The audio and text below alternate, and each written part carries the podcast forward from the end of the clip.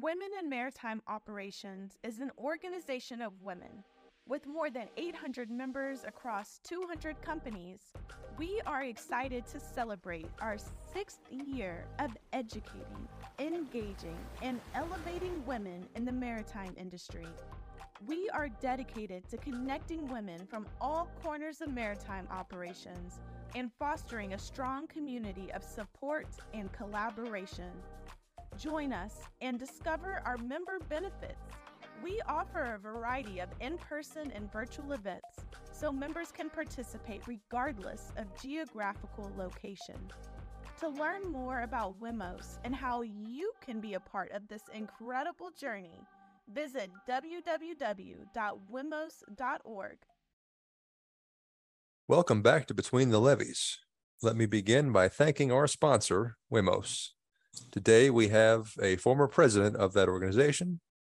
Miss Holly Normand has had a, uh, a long career with Ingram Barge. She's had logistics experience, operations experience, sales and liquids and dry cargo, and of course, a number of organizations that I probably don't even know about. But let's begin with this. Holly, thank you very much for joining me. Thanks for having me. Absolutely. Please, as these all begin, tell me, where were you born? Donaldsonville, Louisiana, born and raised. Tell me about life growing up over there.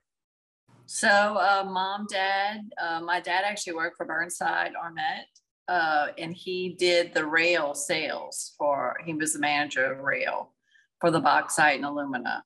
So he had a little bit experience. I can remember whenever I was applying for the ink job at Ingram, he he knew the rail side and knew a little bit about the blue water. And he's like, just be prepared. It's a whole nother world. And of course, I didn't listen to him. And of course, he was right. Um, and then my mom, she stayed home with us, and then she went back to work whenever we went to school, and she worked in, as a librarian. So um, country living, lived out, no neighbors. There, my mom's still living in the same house I was raised in. Um, was a tomboy up until I realized you were supposed to have girlfriends and do sleepovers when I was about 13, but I was my daddy's sidekick. So uh, very unique upbringing, I think, and but very proud of it. What kind of mischief were you getting into? Well, my dad was a gunsmith on the side. So that was our everyday life was, you know, something with dad, reloading ammunition, um, shooting whatever we could find possibly, uh, a lot of time on the levee, um, shooting nutrias and turtles and you name it, and a lot of deer hunting. So a lot of outdoor activity. We were not inside people at all. what about your your school? Uh, went to Ascension Catholic in Donaldsonville, graduated from there. And then I continued, I went to Nicholls and Thibodaux, uh, finished up there with a general studies degree because I had no idea what I wanted to do. Just knew I had to get out. So I had a couple minors, but got out, got my degree and then stumbled upon Ingram. Within about a year of graduation, I started a little job as um, as promotional products products for VPP, which is the safety program in the plants. And I would host at conferences all over the country, be the person in that in the booth, that aggravating person that tries to get you to come talk. That was me uh, to come see our products and what we can do for you. So I, within six months, beat the guy that had been there for like 20 years. And I wanted more money, and they were small mom and pop shop, and they wouldn't give it to me. So I took a chance and I left. And then uh, stumbled upon Ingram on our my career website at Nicholls. Didn't know anything about barges. Kept passing it up for two weeks had actually got another job in HR. And I was like, eh, let me go check this barge thing out. And uh, met Patrick Morton. He interviewed me and went up to Nashville, met that crew and got the job. And um, 17 and a half years later, still here. well, walk me through, I guess, as step by step and as much detail as you want from uh, it was logistics was your first gig, right?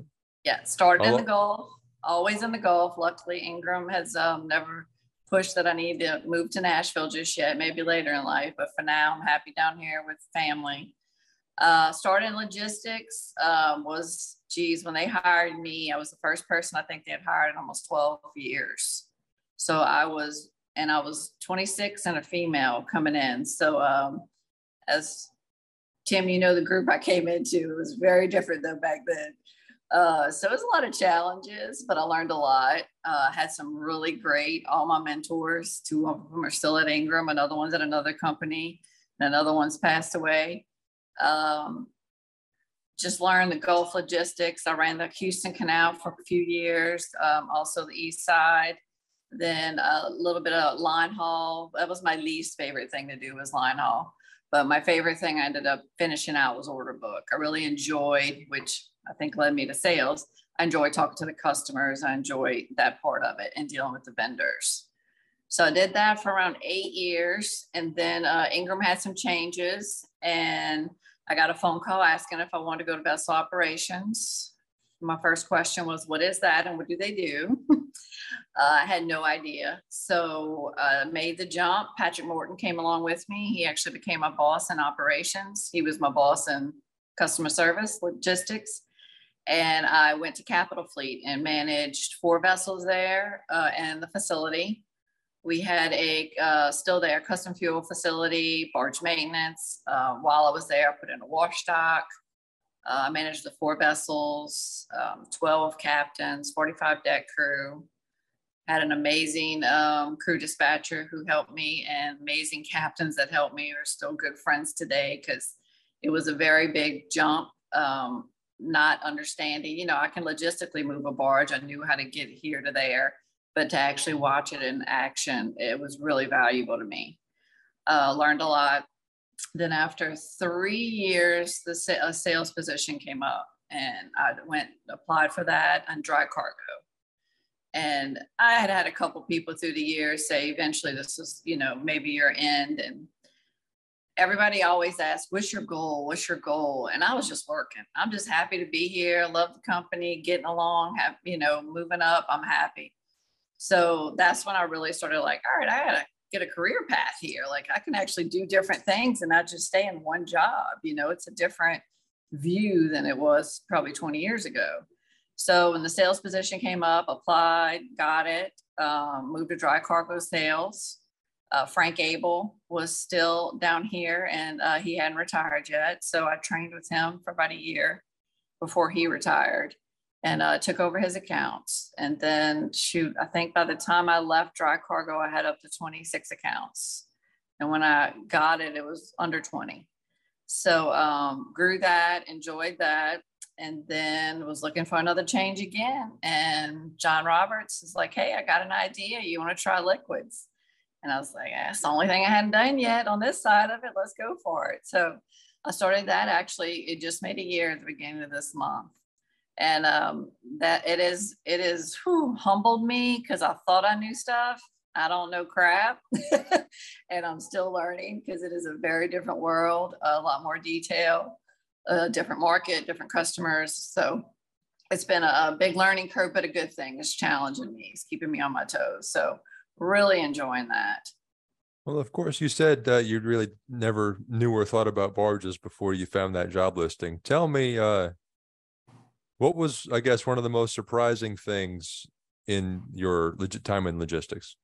Gosh, in logistics, that's such a hidden industry that I lived on River Road, like I mentioned earlier. I was on the levee every day playing on the river. I had no idea what was actually going on. So that's something that I do now. I work with Riverworks Discovery to talk to the high school kids and middle school and college, trying to pull people in our industry because you may live we so many people live right on the river and we have absolutely no idea what's going on, on the other side and how big of an impact it is to the entire economy of the world uh, i mean new orleans is one of the largest port, ports in the world and you know i know covid brought it to light for some people to understand like if we're not operating you're not getting supplies um, and how barging affects that not just ship traffic so that's the biggest thing I think that that's not, I guess that's what got my blood and made me, I call myself a little river geek or a river rat is that it's just so interesting. And when people ask you what you do, I try to explain and I was like, I can't just tell you what I do. Like it, it's every day's different. It's been different every day for 17 years and it's going to be different every day till I retire. So that's the part that just grabbed me is the uniqueness of it and the the culture is so different than any other industry. You may have competitors and vendors, but everybody works together. I mean, there's some competition out there, of course, but you have relationships with your competitors. Um, and that's something you don't really see in many other industries like we do. Anything especially surprising that you you learned or saw in your time in operations? Whew, that's where all the money goes. I learned that quickly. I can remember in logistics, you know, I'm only seeing everything go out. I'm not seeing uh, where the money's going, I should say. And uh, when I got to operations, and then what it really takes, you know, shoreside people are needed. I mean, we are, but those boat guys, you can't do it without them. And if they can't do it safely and smart, then we're all in a bind and we don't have a job. So that really shined a big light on the importance of crews, keeping the crews happy, uh, safety, how important safety is. That was a huge one. Um, that was the biggest things I took from operations. Give me a quick rundown, I guess, of uh, it's probably true across many industries, but I guess the the, the sales process from maybe prospecting or or just a new customer to the first barge loading. The beginning of most processes first find out what they're moving. You need to know can we even you want to maybe build a relationship because some people may move multiple products but what they're initially inquiring about can we supply anything for you? Can we cover that? So once you get through that then uh, establishing with credit that's a big deal. Um, you know you don't want to sell a barge to somebody who can't pay for it. So you got to find that part out. And then it's working with your logistics team. Once you get everything put together on that contract and your logistics teams, you know, you're the face they may see up front and when it's contract negotiation and sales, but it's your logistics team that's like the backbone of that. And if that you have a strong team, your customers happy, and the less you hear from them because they're happy, the better your logistics team is. So um, you know, Tim, you know, you were my one of my faves and you left me. But um, I didn't have to worry much when Tim was handling my accounts in dry cargo. Well, we'll try to keep that going, whoever's at the helm over there. Uh, let's see. Tell me how you got involved with women the Women in Maritime Operations Organization and I guess your your time so far with them. Yeah. So um that geez, Casey Eckstein and Jenna Gode called me and said, Hey, we're having a meeting. We're looking at starting this group of lady with just women. I was like, all right. I mean, you know, I'm typically the only woman in a room. At that point, it had been, I guess, about 10 years, a little over 10 years. And um, we're like, they're like, we're meeting in New Orleans just for a low key. Well, like 45 women showed up. We were at a beer garden and it just ended up the energy was just amazing. We all stayed for over three hours. It was like, where do you work? Where have you been? Who do you work for? You know, it was eye opening. And that really got my passion, I guess, going. And then within about nine months is when Casey was leaving the industry and she called me. And we had a hundred members, you know, it wasn't many, it was just in Louisiana. She's like, Would you be interested in taking over? I was like, you know what? Yes, I'd love to. And it has been a roller coaster ride ever since. We, I don't even know the last number. I have stepped down as president about two months ago. The last number I saw, we read over 800 women, uh, six established chapters, I think over 10 seed chapters. Um, it has just blossomed into a way for women to feel comfortable, an area for us to educate uh, without feeling intimidated. Um, our most successful things are lunch and learns and webinars. Uh, lunch and learns, we've got to go. I mean, these ladies are getting out and able to see shipyards, scrap yards, grain elevators, um, fleets, facilities. A lot of these ladies have done billing for 30 years and they've never seen a barge in person, never seen a dock, never seen a fuel flat. Uh, so, or never seen a tug. You know, there's so many things that we all know we need those those people in the background doing the billing and that side of it, but they've never been exposed to it. They just know what they see on a piece of paper. So that I can remember our first lunch and learn was in Convent, uh, Associated Terminals and ACBL hosted, and we had to cut it off at 80 women. We filled that entire gym up at Associated and it was it was just amazing. And then after that, it just never stopped. Um, the next chapter was Houston, I mean Western Kentucky, then Houston, and then she's we got Ohio Valley, Western Pacific. I'm missing somebody else in there. There's another one. So it's just blown up. Uh, the seed chapters, like I said, we've had women come to us from New Jersey, Florida, come to us. We're not, we're not, it, you know, you would think we're like out there advertising it, and we are advertising it, but we're not pushing it for all these. These women are coming to us. They're like, "Hey, I want to spearhead this. I got this in my region. What do I need to do? Because I've got women that need something like this." So, um, a lot of educational stuff is our main goal. Um, uh, every year, one thing that I would do is I'd always have a leadership, some type of leadership training. I'd bring in a speaker, um, some type of leadership coach, and maybe do a three part series or whatever, and have the ladies like do a survey. What topics do are you struggling with? What topics do you want to learn about? And then the advantages of it uh, especially after this many years, like what are we bringing to the table is something that keeps getting brought up when you're looking at fees and dues and how much should, I mean, you know, back when it was 100 people, it was no big deal. Well, looking at now, we're hosting pretty large events and getting pretty expensive speakers, but we're offering things and doing things for ladies that companies don't have to do. They don't have to pay to have you go to training. Like we did hazmat, we did CPR, we're doing, I mean, all these types of training and certifications you can actually get with us. So it, it's, you know, 250 to be a member. I mean, your company's saving sometimes a couple thousand if they're not having to do, you know, leadership training, management training, you name it, you know. So we've we've just bring in any idea that any lady could give us. We try to bring it to the table and find an expert on it and then have them teach us. So, um, but like I said, it is blown up. Um, I did step down. It was so big. I couldn't concentrate with the new job. It was just a lot. So I knew it was best for the organization because I didn't want to sell it short because I love it so much. Uh, so Taylor has taken over now, Dickerson, and she is a rock star. And I have no doubt that's why I've been able to let go because I knew she had it. Um, and I shoot, we're looking at maybe in the future doing a, a conference, um, any type of event. We've hired two people part time now, so that's a big deal to actually have help. Because uh, these boards, these ladies, I mean, we all have jobs, and anything we did, do for WIMOS is on the side. So um, having somebody to help with invitations and design things, and we have a we have a store now to buy um, merchandise and all these things. You know, we've got ladies that are doing that in their free time just because they love it.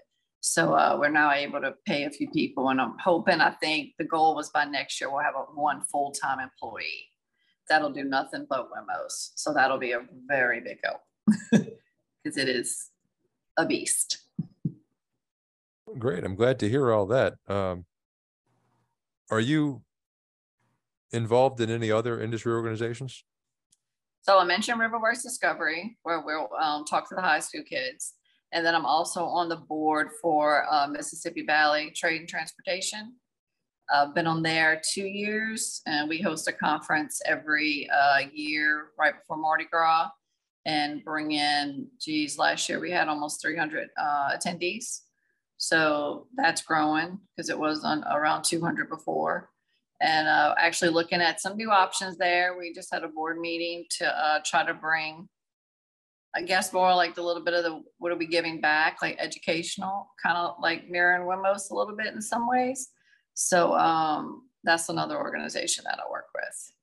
Switching gears a little bit, uh, do you have any take on, with your operations experience and everything else you've done?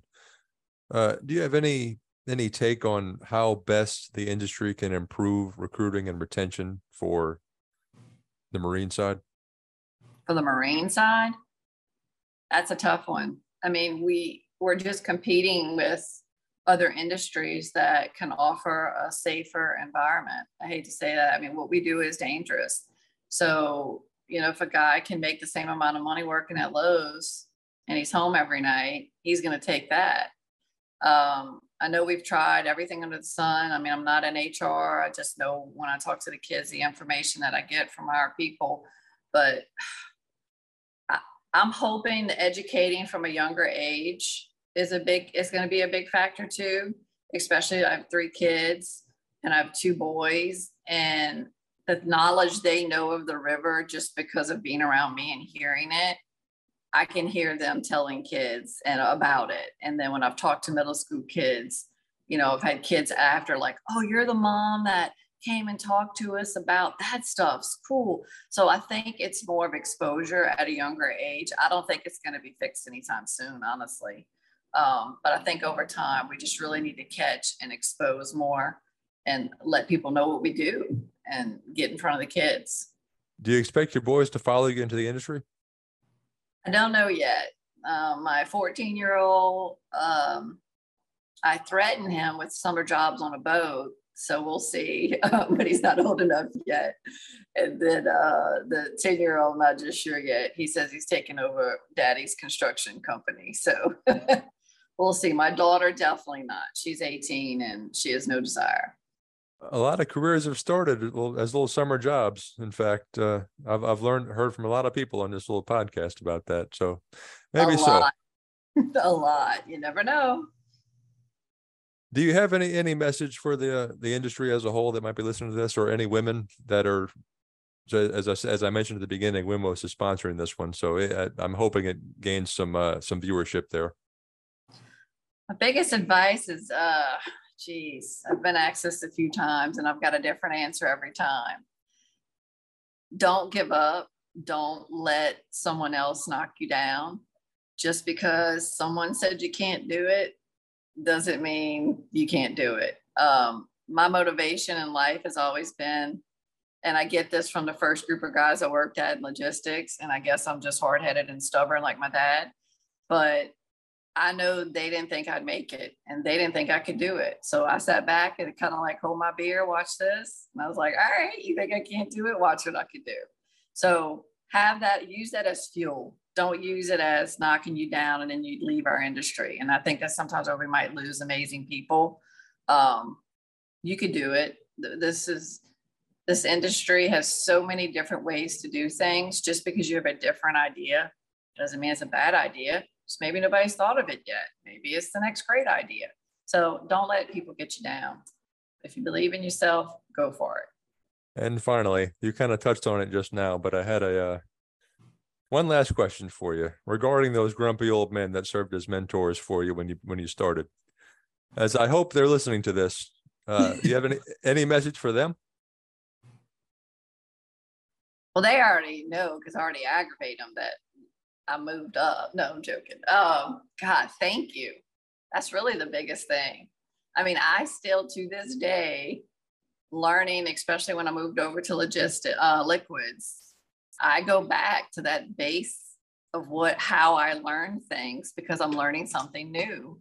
And I went back to how did I learn logistics? And I'm using those tools that I learned 17 years ago and how some difficult people at the time, and they know I love them now, taught me, but it worked. So thank you. Because I wouldn't be what I am today without it, honestly. I really would. It toughened me up and made me see what I was made of. I think that'll do it. Thank you, Holly. Thank you. Appreciate it. This has been a production of Where You At Studios, LLC.